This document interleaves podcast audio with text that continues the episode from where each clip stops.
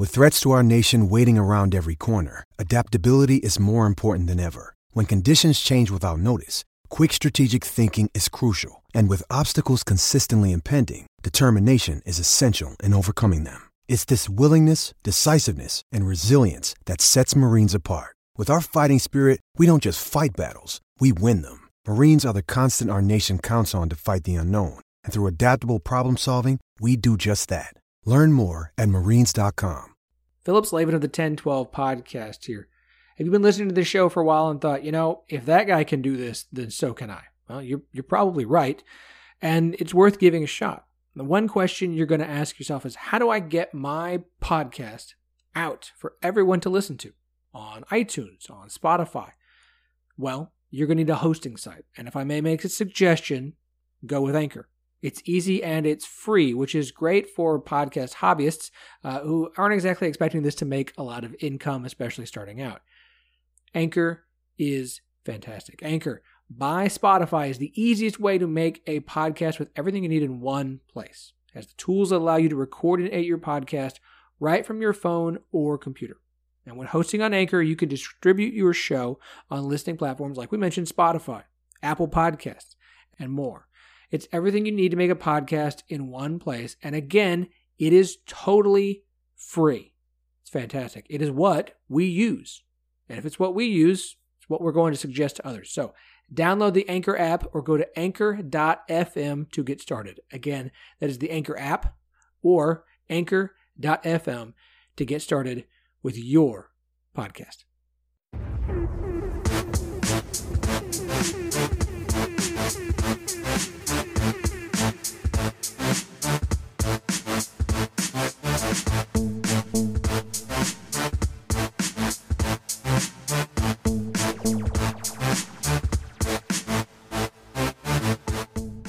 Welcome to the 10 12, the podcast that covers all 10 teams in the Big 12 Conference.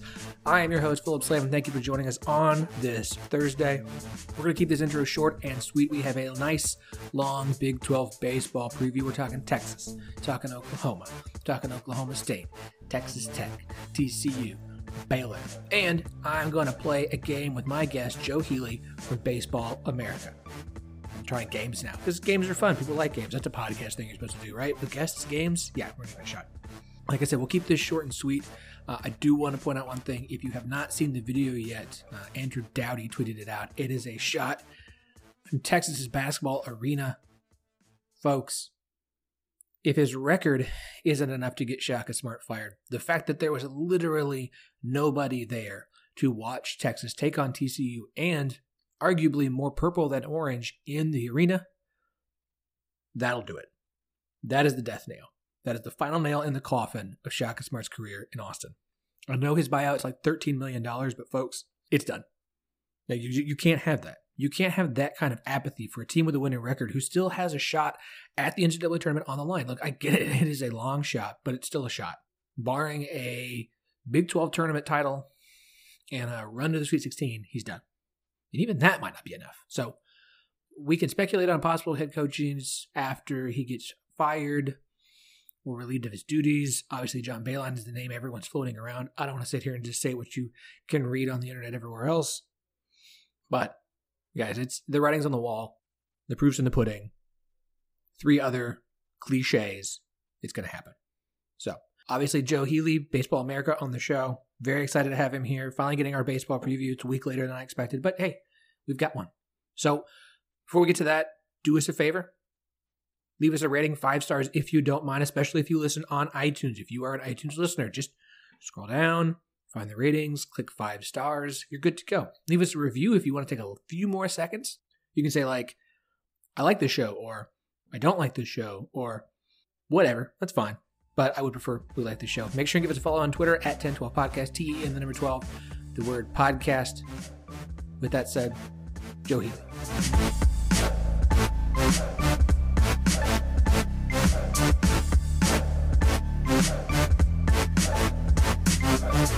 Very excited to have Joe Healy of Baseball America joining us on the show for the first time. It's time to talk a little big 12 baseball. Obviously, the season is underway. Uh, everybody took uh, started the everything off last weekend, so we've got a little bit of games to actually talk about. And Joe, I, I want to start at let's just say the top of the standings right now. Three teams undefeated at this point, four and zero, uh, all from the state of Texas. Let's start with Texas Tech. That's the team that I think everyone has preseason number one for the most part. I think I saw Texas from someone, but you know, Red Raiders uh, had a nice start to the season. Haven't had to play anybody too daunting at this point. You know, Houston Baptist, Northern Colorado. But how have you, how has uh, Texas Tech looked at this point? You know, you, you get a team coming in that's picked number one. You expect them to look good, and they have. Um, have they have they so far lived up to your expectations? Yeah, I mean, I think you nailed it on the head there. It's you know, it's it's competition that's overmatched. That's of course no disrespect to HBU and Northern Colorado, but you know, you expect the way it went is about how you expected it to go. So it, it's hard to know what to glean from that. Um, if nothing else, I suppose you can take from it that you know Texas Tech did what they were supposed to do, and, and there's a lot of teams that um, you know, frankly, just just didn't quite do that. I mean, uh, just to give you an example of someone Texas Tech plays a couple weeks from now, Florida State lost their Friday game to Niagara. Um, so those kind of things happen, um, and Texas Tech just didn't really allow that. I mean, especially after they they played a relatively routine game against Houston Baptist to start off the season, but really after that first game they they laid it on. So um, you know, hard to know exactly uh, what to what to take from that, um, but I think you know it's just good news that they were able to handle it the way they were. Obviously, Texas Tech is a team that kind of prides itself on scoring runs in bunches. That's always been the case, um, at least as of late. I think that's what this team's bread and butter is going to be again. Uh, you know, uh, on the pitching side, they they what they've done a really good job of the last two or three years is taking a whole bunch of really talented guys, a lot of guys who throw really hard, and kind of cobbling together a pitching staff as the season goes on. You know, sometimes it's not there's a lot of mixing and matching, and it's not the prettiest, but they always end up finding enough pitching. And so I, I think we're kind of dealing with a similar team this time around, even without some of the star power they've had in the past, like Josh Young, and Cam Warren, guys like that looking at the schedule for them, obviously they're heading to uh, to Round Rock this coming weekend. They're going to play Tennessee, Stanford, Houston. As you mentioned, they've got a couple games on the road against Florida State, uh, a couple games against Mississippi State on the schedule. When do you think Texas Tech will get their first real challenge and, and give us an opportunity to see what they're what they really have? I mean, I think it comes this weekend, honestly. I mean, I think they'll be favored to win all those games in Round Rock. You know, they play Tennessee, Stanford, and Houston, but those are three pretty solid teams. Now, uh, some teams that scuffled. Houston lost a series to Youngstown State at home, which they should not have done. I mean, that's something you wouldn't have expected, but still a lot of talent there. Uh, Stanford lost a series to Cal State Fullerton, but I really like Stanford on the mound in particular. Uh, in Tennessee, I mean, they're not one of those ranked SEC teams. They're not an SEC team that's on the front of everyone's mind, uh, but um, they're a really talented bunch. They're probably going to be a regional team this year. So, you know, I I think Texas Tech at least goes two and one on the weekend. Would not be surprised at all to see them sweep it. But I think it's going to be, um, I think it's going to be a good test for them. It's going to take them away from Lubbock, not that far, obviously, but it's going to take them away from Lubbock, which is always, you know, kind of a. Uh, they they historically play very well at home, so the test for them is more on the road. So that'll be a part of it. Um, but I think these three teams are going to see this weekend are talented enough to really give them a challenge. I want to turn to Texas. They started 4 and 0 as well. Obviously, started on the road at Rice, not too far away, with a nice uh, weekend sweep. Texas coming off a surprisingly bad year. They finished last place last year, missed the Big 12 tournament. Um, but I, there's plenty of reason to expect a bounce back from the Longhorns this year. I mean, what? How, how have they looked so far to you, and, and what do you really expect from Texas this year? Yeah, well, Texas is the hardest team for me to peg, and I think I said as much in the in the preview uh, on the site. Uh, I, you know, I would believe any number of outcomes ranging from Texas is the second or third best team in the Big 12 and challenges to host, all the way to this is a team that's going to have to work hard to get back into a regional. I can't imagine them finishing as poorly as they did last year, and I think last year was just a case where things really snowballed on them and things got out of hand. And uh, you know, you you go back and you look at the stats from last year and then you look at the record and it's you know they don't really necessarily match up because the numbers in a lot of cases they had their struggles offensively they had their struggles with with pitching depth in particular but that doesn't look like a last place team in terms of talent and in terms of the production. So i think it was just one of those one of those deals where everything kind of that could have gone wrong went wrong and everything broke the wrong direction for them and that's kind of what you end up with. But i think this team you, you really have to um you know I think the biggest thing they have going for them is just a really talented group. They brought in a, a really good freshman class led by a guy named Trey Faltine, who is probably by the time he's done in Austin going to be uh, a big time two way guy. Um, he, he's going to fit in right away. He's already made an impact offensively, and then there's a bunch of guys you've just seen that have been around the block: Duke Ellis, Austin Todd, Zach Zubia, Eric Kennedy, guys like that. So um, it was a really talented group last year that probably um, hit the floor of what was possible for them. Um, and so I think even this year, just kind of hitting the median of what's possible with their talent probably puts them back into the postseason. And if they get somewhere close to their ceiling, like I said, I think this could be a team that hosts a regional. The talent is not in question. So, fun fact for Texas, they don't have a single non conference game outside of the state of Texas. Obviously, they started in Houston against Rice. They've got three more in, this, in the city of Houston at the end of February against LSU, Arkansas, Missouri. I, a, it's a little odd to not have to leave the state at all. Um, but where do you see an opportunity for us to find out just how good Texas actually is this season? I mean, it's going to be that third weekend uh, when they go play the tournament at Minute Maid. Um, they've got LSU, Arkansas, and Missouri. Um, LSU and Arkansas, obviously, quite good teams. We have both of them in the top 15. Um, and even Missouri to a certain extent. Now, Missouri's ineligible for the postseason this year. Um, that obviously kind of um, limits what we're going to see from the Tigers, and it, it probably at least hurts them a little bit in the short term. Uh, but that's a team that, in particular, pitches really well. So, I mean, that's not going to be any sort of uh, walkover either. So by the time they finish with that tournament at Minute Maid, with those three games from February 28th to March 1st, I think we'll come out of that um, knowing quite a bit about the Longhorns. And then, you know, um, there's really no time to relax after that. They have a midweek game at home against Arizona right after that, and Arizona is a team that can um, you know can really swing it. And then Cal State Fullerton, which was the team that took two or three from Stanford last weekend, uh, right after that. So um, you know David Pierce scheduled really aggressively. Texas always schedules pretty aggressively, so that's no surprise. Um, so the, the tests really start that weekend at Minute but they don't they don't necessarily stop going all the way through to uh, Big 12 play because oh by the way they start with OU and Oklahoma State right off the bat, two of the two of the better teams in the league. So you mentioned Oklahoma. Let's go ahead and just jump to them for a minute. This is a team that I think a lot of people have probably the highest expectations for that we've seen in a while for Oklahoma. You've uh, you have uh, your pitcher of the year is Cade Cavalli, right-handed pitcher for Oklahoma. So uh, pitching obviously is a big strength for the Sooners. How has how have the arms looked so far? Well, so far so good. Um, you know, small samples obviously, um, but they did come off of they got tested first week and they played Virginia. Virginia was the team uh, was probably team number 26 in our preseason top 25 rankings. We debated them for a long time. Had they won the series against OU, they probably are in the rankings. Um, but OU impressively lost the Friday game, uh, came back and won both ends of a doubleheader on Saturday.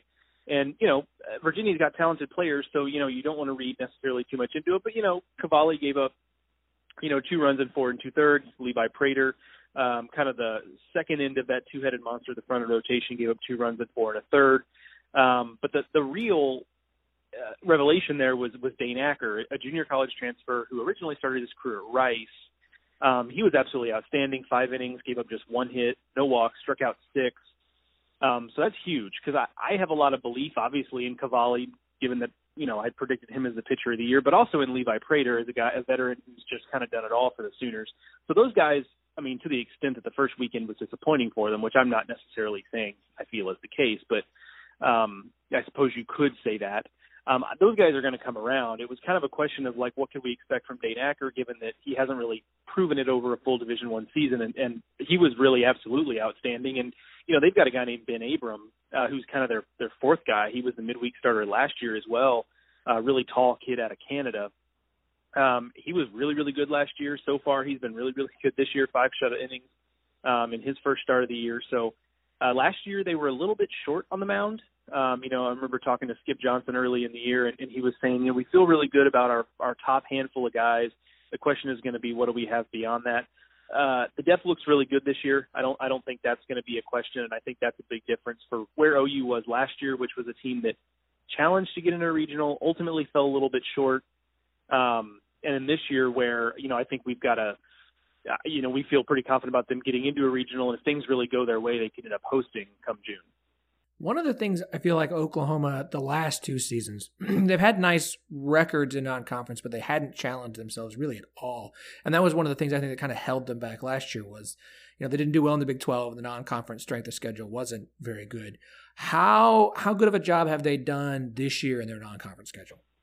Yeah, it's pretty solid. Um, I think you know obviously it starts with the series against Virginia, which you know is, is also a neutral site series, uh, which helps when you're talking about RPI. Um, they've got a series coming up this weekend with Illinois State, um, and that's kind of hard to peg. I say that because you you think Illinois State and you think, okay, well that's kind of you know it's not going to be a, a terrible series, but it's maybe more of a neutral uh, in terms of RPI impact. But you know Illinois State was inside the top 30 in RPI last year. Uh, they were really good last year. I think they probably take a little step back this year.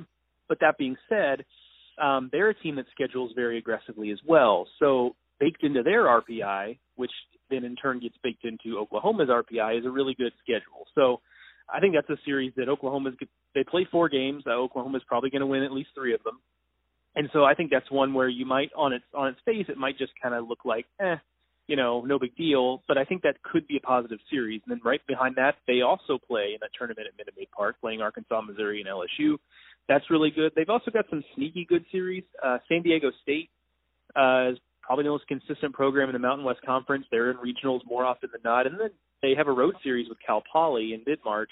And I just got done. I was in Arizona this past week, and I just got done watching Cal Poly, uh, you know, go two and one in a tough tournament, including a win over Vanderbilt. So I think that's a really talented team. And then right after that, they start going into Big 12 play. So I don't really see anything in terms of their weekend series. Now they've got some midweeks that, um, you know, aren't going to be great in terms of the resume, but I think that's everybody's got some of those.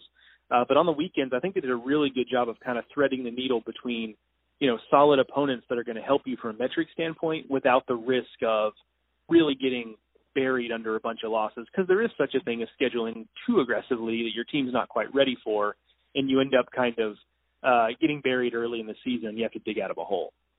So I'll try to TCU. They're another team that's had a nice start to their season. Um, win three and zero oh against Kentucky to open opening weekend, which was you know Kentucky's not one of the preeminent SEC teams, but it's still an SEC program, and they're not necessarily a bad one. Um, coming off a a year where they made it into regionals, uh, they were kind of one of the shocking last teams in, coming off of what was an off year for them. What are your expectations for TCU, and and were there anything to take away from that opening weekend series? Yeah, I think so. I mean, I think you said it well. I mean, it's it's it's not one of the better SEC programs, at least as it stands right now, but it is an SEC program. And when you compare it to you know uh, some other teams that might have um, you know played a softer opponent at home, um, I think you have to give them credit for that because Kentucky has SEC players too. Um, so you know, I think I think you can take some of that. And again, kind of like we talked about with Texas Tech, not the same magnitude, of course, but you know, TCU really kind of took care of business against Kentucky. They didn't really mess around a whole lot, which I think is I, I think bodes well. I think one thing that's really key with TCU is, you know, they they obviously had those four straight years of going to Omaha. And that was um, you know, fantastic for the program. And then they've kind of tailed off the last couple of years, and, and you mentioned last year just kind of slipping into the field of 64. And a big part of that was because they were recruiting almost too well um, they were getting a lot of guys who would get drafted and sign.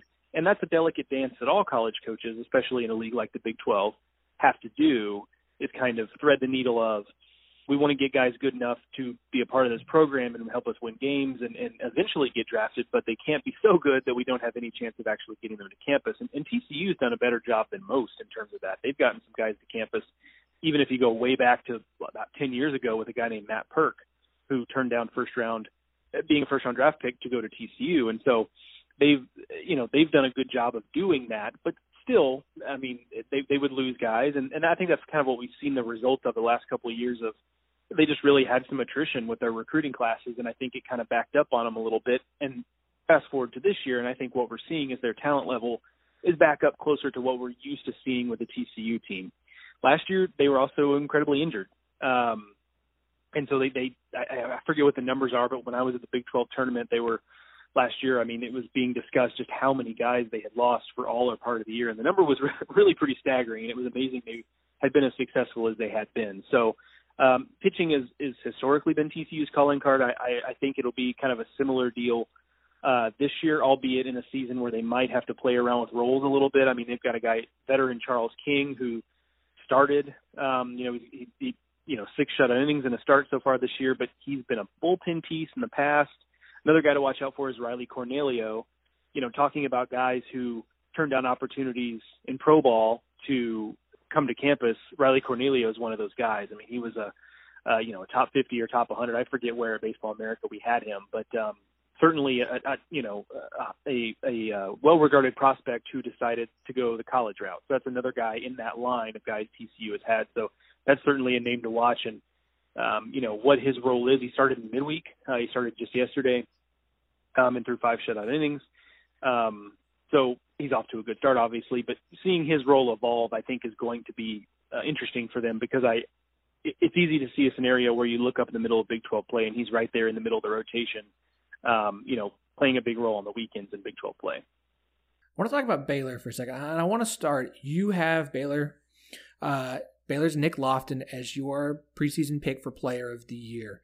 Um, what is it about him that that makes you think he's he's the best guy in the Big 12 and how has he looked so far? Well, he's just really solid. And you know that that might seem like a kind of a you know just um I don't want to say not a backhanded comment, but just kind of a, um, um, you know, a middle of the road thing to say about him. Like it's not a, a, a ringing endorsement necessarily, but I do mean that in a positive way. I mean, he was productive from the minute he got to campus, um, and not just um, with the bat. All of that is also true, but he's also been really solid defensively. He's played some outfield, but obviously he's settled into shortstop as time has gone on, and he's really, really good there. A good arm, good athlete. Played for Team USA over the summer um, and, and shined there as well. Uh, one thing that plays into it, and I, I don't mean this with any disrespect uh, to Nick Loftin, uh, truly, um, but part of it too that played into him being Big 12 Player of the Year is the league did suffer, you know, a little bit of a talent drain coming out of last year, where you lost a couple of big time prospects in the league, Josh Young at Texas Tech, Shea Langeliers at Baylor. Um, not to mention really productive guys in the league like Gabe Holt at Texas Tech or Cameron Warren at Texas Tech. And so it was kind of a season where, from a position player standpoint, um, the league is kind of looking for new stars to emerge. I feel like there are certainly guys, uh, names you names people know, names to watch. Brian Klein at Texas Tech is one of them, a guy who feels like he's been there for for about a decade. Um, but Nick Loftin's name kind of comes up first. We've got him as a, a big time prospect for this year's draft. Probably going to hear his name called relatively early. Um, he's been productive from day one at Baylor, so he really kind of fit the bill of the guy you're looking for to be Big 12 Player of the Year. Off to a good start, hitting 316. Uh, had a home run opening weekend, and it was a, it was a massive home run. He was able to kind of admire it a little bit. Um, that you know that's how how how well he got it. So um, really talented player, a fun player to watch. You know he kind of he plays the game with like a lot of fire. Um, he, he's just kind of a, a a fun guy to watch. In, in addition to being really really good, really really productive. So uh, you know Baylor's a tough team to read too. Um, you know lose a lot of talent but you know bring a decent amount of talent back, and it's it's kind of balancing. You know, you lose a star like Shea Langeliers, but you're bringing back some veterans. Can they kind of fill in some of that production? Uh, that remains to be seen. That's kind of the question with them. And on the mound, um, they return a lot of pieces I really like. And the question for me is, do they have a guy who's a Friday guy? And maybe that answer is yes. I mean, Steve Rodriguez, throughout his career, whether at Pepperdine or Baylor, has done a really good job developing pitching. Uh, so I don't doubt they have that guy. Just as it stands right now, I'm kind of waiting to see who that guy would be. I want to talk about Oklahoma State, but before I do, so your rankings, you, your predicted order of finish, you had Texas Tech one, followed by Oklahoma State, Oklahoma, TCU, Texas, Baylor, um, Kansas State, Kansas, West Virginia, and for those who don't know, obviously Iowa State doesn't play baseball. In case you weren't aware of that fact, uh, how big of a gap do you think it is? I think obviously Texas Tech legitimate number one pick, uh, and and I I think you could debate a lot of the other ones the rest of the way down. But how big of a gap do you think it is from one down to say Baylor at number six? Yeah, I think it's a little bit striated. So I think there's Tech, I think, and then there's a a gap, and then you've got you know the Oklahoma schools right there, and then you've got a gap um, you know, with with TCU and Texas, and then maybe a little gap, and then Baylor. So I think it's it's it's chunks of teams. Like I don't, Tech, I think, is a clear number one in the league, but they're not they're not lapping the field. I'll put it that way. And then we've got the Oklahoma schools next, but to me, they're not that much different. than you know TCU and Texas. The difference is, I think the Oklahoma schools we know what their floor is, um, and and we think their ceilings are pretty high. With TCU and Texas, I don't think in either case we know what the floor or the ceiling is for either of those teams, and that's why they're there. I think Baylor has a high floor, um, but I think a limited ceiling. So it's kind of what you, what you because I, I could see a scenario where someone looks at Baylor and says, well, we kind of know what they are. Um, they've got some of these names that are familiar, and yeah, they lost some guys, but so does everybody. So let's slot them in fourth behind the Oklahoma schools because we we kind of know what they are, even if maybe the ceiling is a little bit limited. That I think that would be a reasonable take. Um, in our case, we're kind of looking at the, the high end talent that Texas and TCU has, and, and that's kind of a differentiator there. Um, but I, to the to the point I think you're getting at with this though is it's it's it feels a little bit jumbled, and we've kind of got them maybe bunched up with like teams as much as anything else in, in our predicted standings. But um, certainly not a year where I expect um, where I expect there to be. I, I don't think it'll be a lot different than it was last year, where I'm sure you remember where it was just kind of a mess come the end of the season. I think we're probably in for something like that again. Yeah, I, that's that's kind of the feeling I got where it feels like Texas Tech is a safe pick at one, but it also wouldn't shock me if some things got a little crazy and we have we have half games separating first place to third just based because you know rain rain cancellations and other nonsense that seems to make the season wild. Um, uh, so I want to talk about Oklahoma State, and uh, of all the teams, I think they've had the I want to say most interesting and roughest start. Obviously, OSU uh, went to Phoenix to, for uh, for the weekend, went one and two against uh, Grand Canyon, and let's just say those two losses are not exactly what you would like to see from a team preseason ranked top 20 and, and number two in the conference. But then they, they bounce back on, on Tuesday night and get a win on the road at number eight, Arizona State.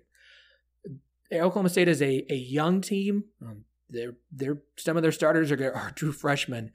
What what's your expectation from Oklahoma State? How shocking was that opening uh, weekend for them, and and what can that tell us about them moving forward?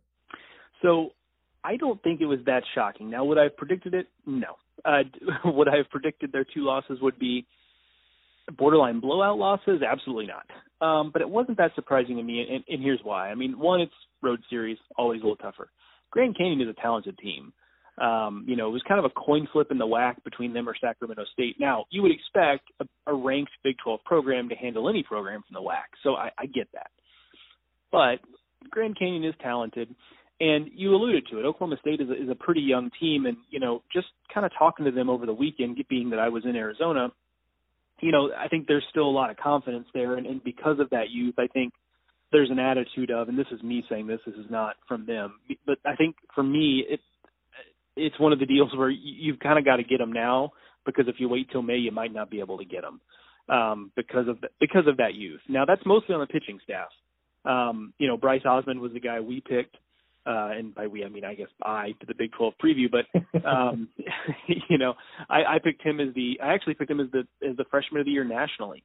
Um, because, and part of that's opportunity. So you look at a guy like Vanderbilt's Jack Leiter, who was absolutely outstanding last night in his debut. He was the more highly touted guy. Even TCU's Riley Cornelio was more highly touted than Bryce Osmond, or at least was, was in that neighborhood. Um, but those two guys were guys where their roles were a little more up in the air coming into the year, whereas Josh Holliday and Rob Walton at Oklahoma State looked at Bryce Osmond and said, "That's a guy we're going to put in big situations from day one." And so that's part of my calculus too. Now I believe in the talent. It's a big time arm. He was up to 97 in his start, so that part is not in question whatsoever. But you know, it was kind of one of those deals where the command just wasn't there. Um, he started on Friday, so opening day. I mean, that adds a little bit to it too. And the command just wasn't quite there. There were some good things. Um, you know, he did strike out four in two innings, so he did show the ability to, to dominate a little bit. Um, but I think he's going to get things cleaned up.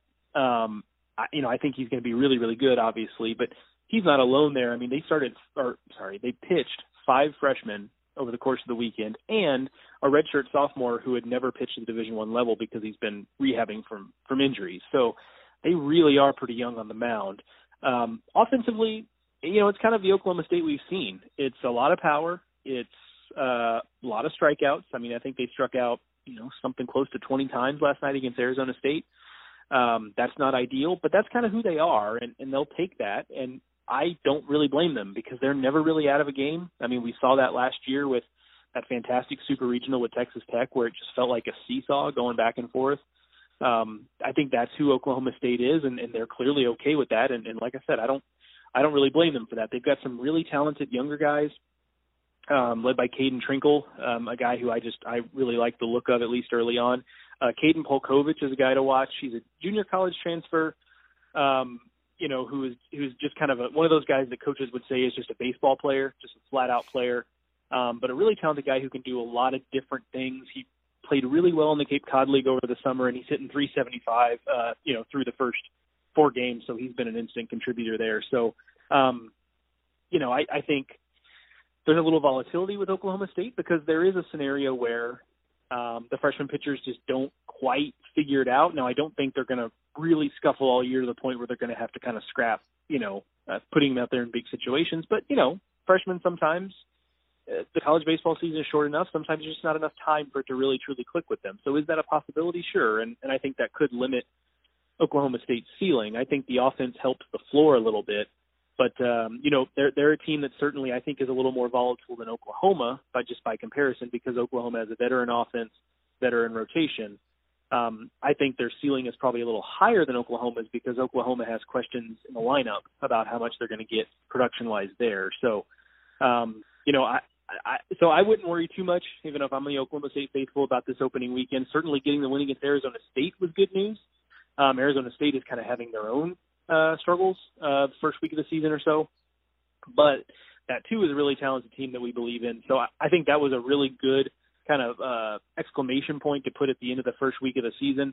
Um, now they'll continue to have um, you know uh, some non-conference challenges coming up. They've got the Frisco tournament, UCLA, Illinois, Texas A&M. That's a good series. They play a really good BYU team. BYU is sneaky good. Um, they brought in a top 25 recruiting class this past year, so they too are kind of young. That's going to be a matchup of, of some really talented young pitchers. So I think we'll see a, there'll be more opportunity for us to kind of learn a little bit more about Oklahoma State as time goes on. But I, I, they're a team that I really think is probably more like we're going to still be learning about them as we get into Big 12 play.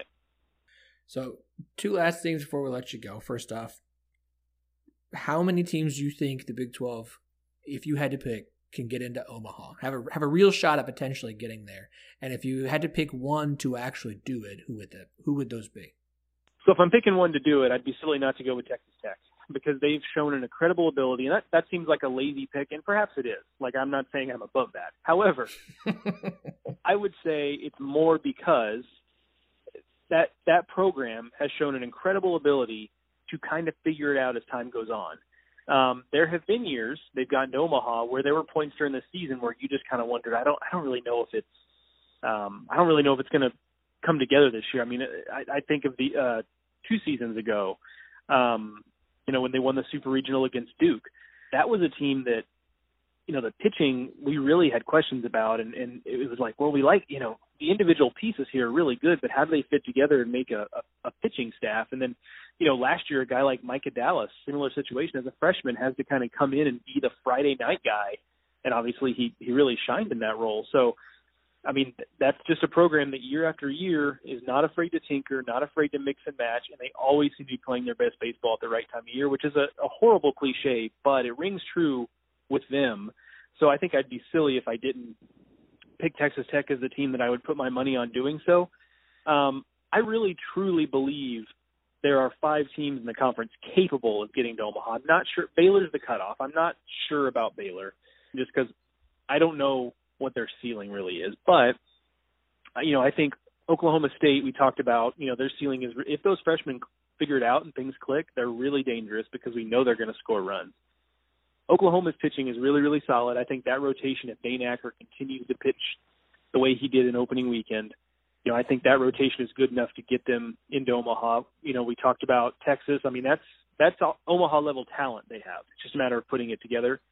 And then, you know, TCU, I think they saw some benefit from sneaking into a regional last year. I think it's a team that's going to come back with a little bit of a, you know, um, a, a feeling of having a mission to fulfill um, and their talent level is really, really high again, kind of like what we saw with those classic TCU teams. So I think there's five that are truly capable of it. I also think five is probably the number to get to regionals. Um, you know, a six team, you know, Baylor's there. I actually think Kansas State, kind of in a sneaky way, might have some talent to make some noise. Um, but I think six. If, if the Big 12 is living right, I think six is the number. More realistically, I'd go five. Okay. So before we let you go, I want to play a little game with you. Um, this is new for me, but I'm you know, trying some new things. That's what I'm told to do. Uh, we're going to call this game Roster or Imposter. I'm going to read you a set of names, and you have to tell me which one is actually a member of a Big 12 baseball roster. Okay? All right, so let's try this out. So let's let's start with this one. Uh, first pairing: uh, Gustave Courbet, Gustave Courbet number one, or Andre Duplantier the second. Oh, Andre Duplantier. He's uh, he plays for Texas. He is the brother of uh, Jon Duplantier, who's in the Diamondbacks organization and pitched for Rice.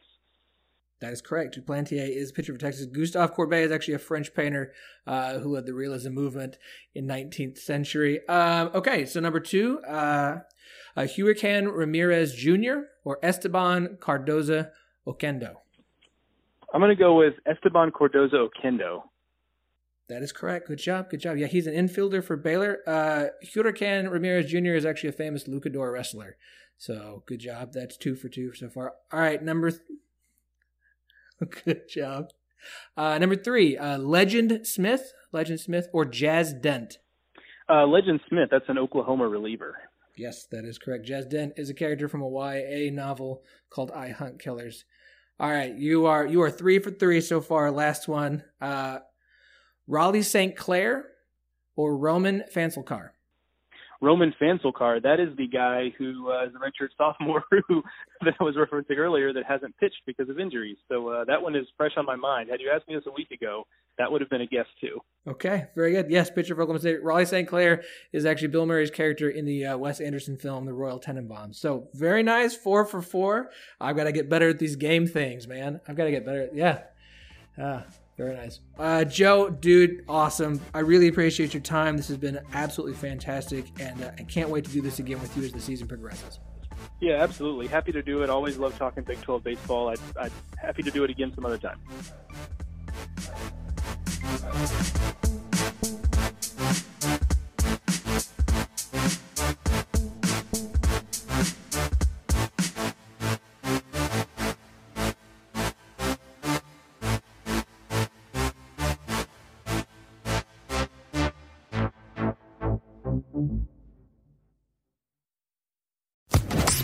Social Podcast Network.